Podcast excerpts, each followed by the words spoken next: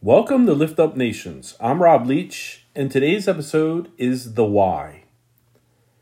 Job, David, Jesus asked God, why were they suffering or felt like they had been abandoned by God?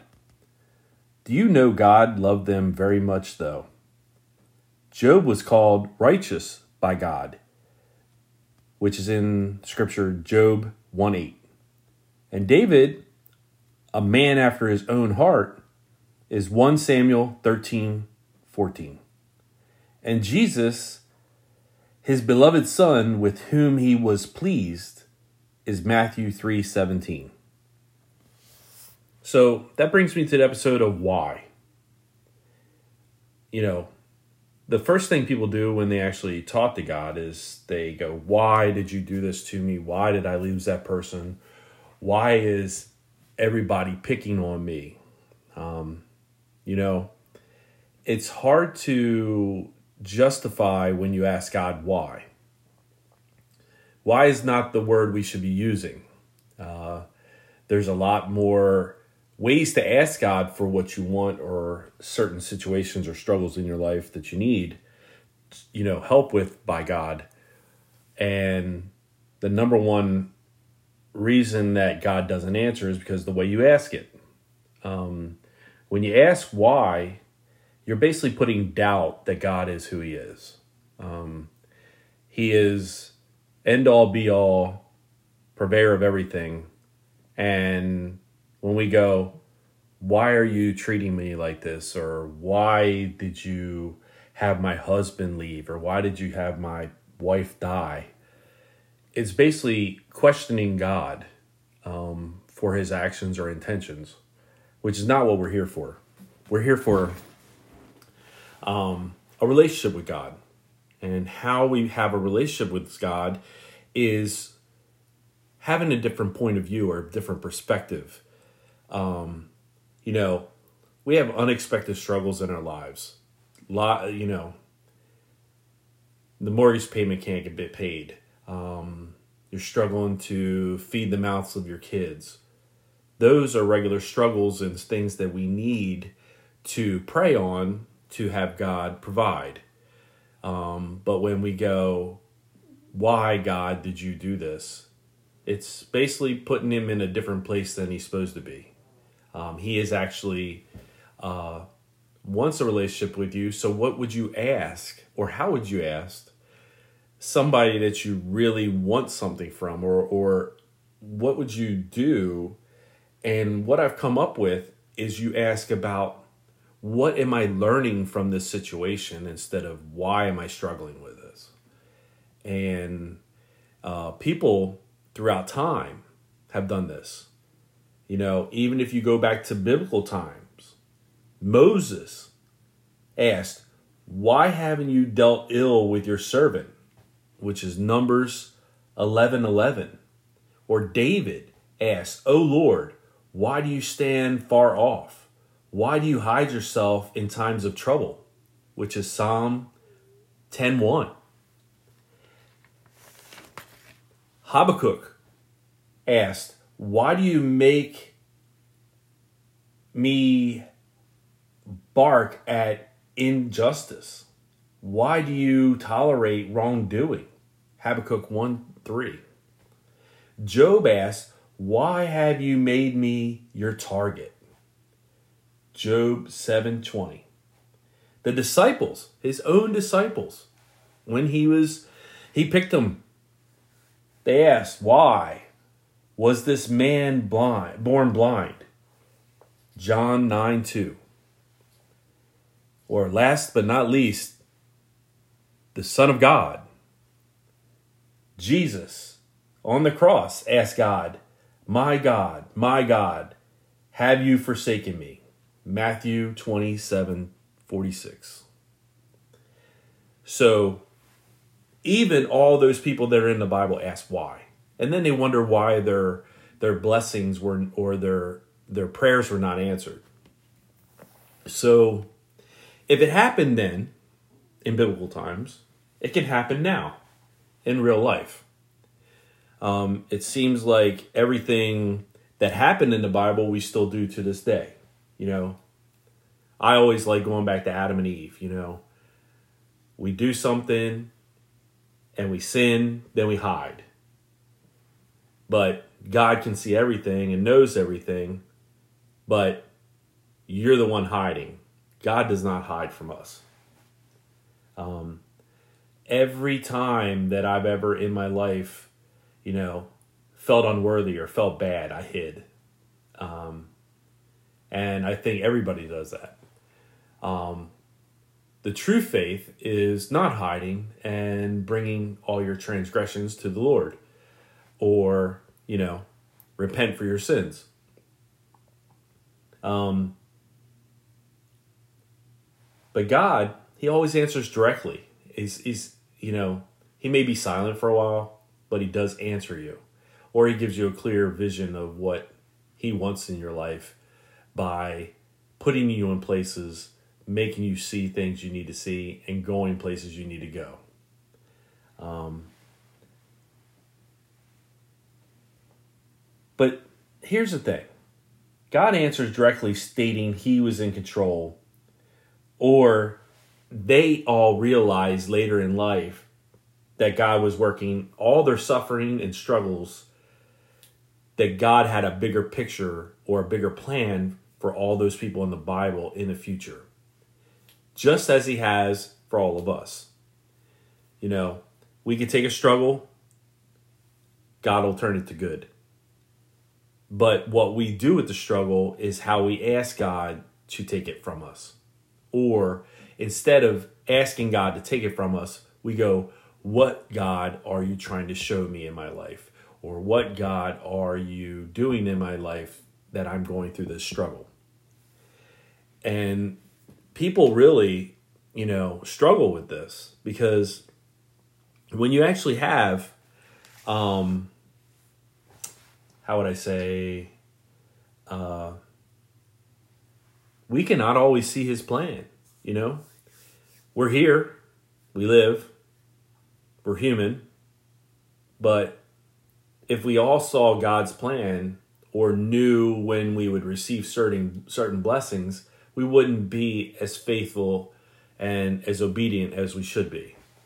Um, you know, there's always a price to pay for our salvation.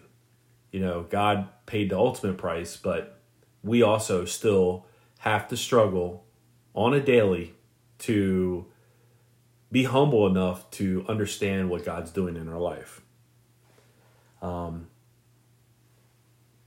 it's not wrong to experience grief or anger or any of the other emotions in our life or what we're going through in life is all healthy.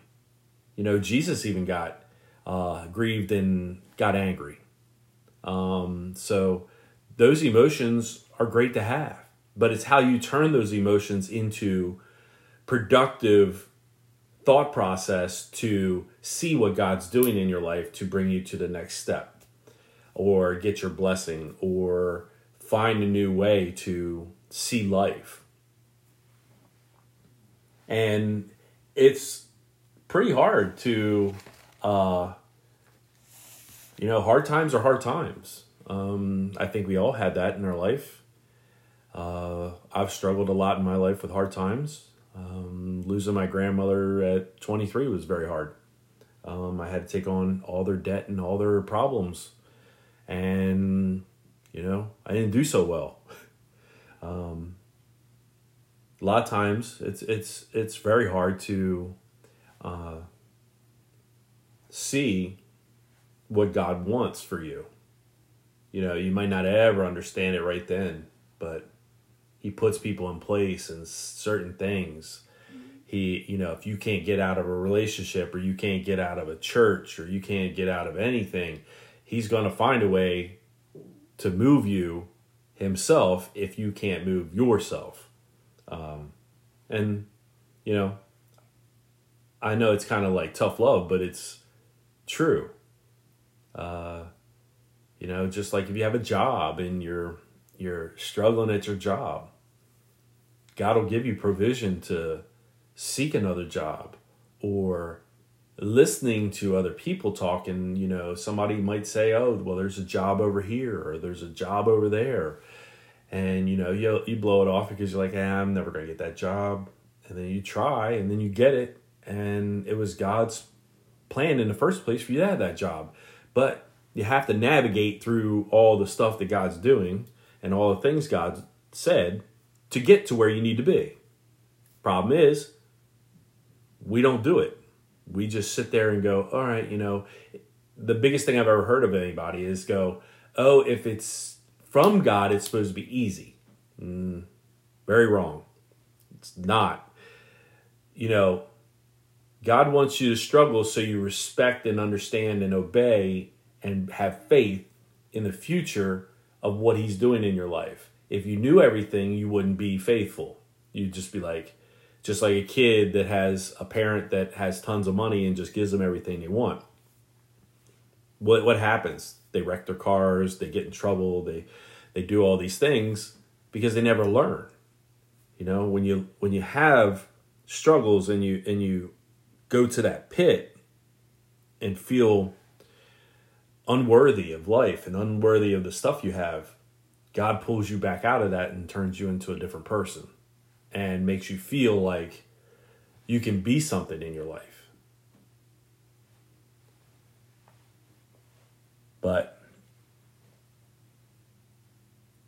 all these things we can deal with in life is the struggles, the unexpected struggles, the the hard times, the um the trials and tribulations we go through in life. We're we're always growing and always learning. The problem is that some people don't always learn. We need to help those people that are struggling to understand that it's in God's plan that this is happening. And the more they understand that, the more they can feel comfort in knowing that God's got his hand on them and taking them in that direction.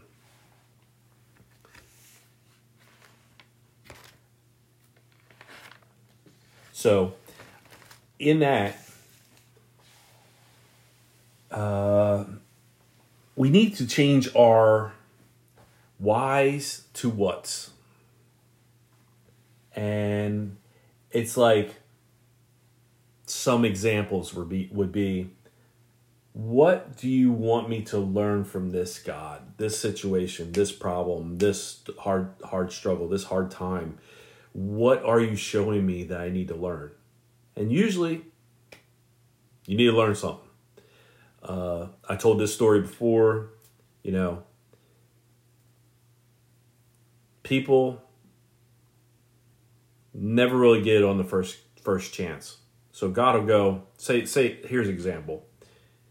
You are texting while you're driving.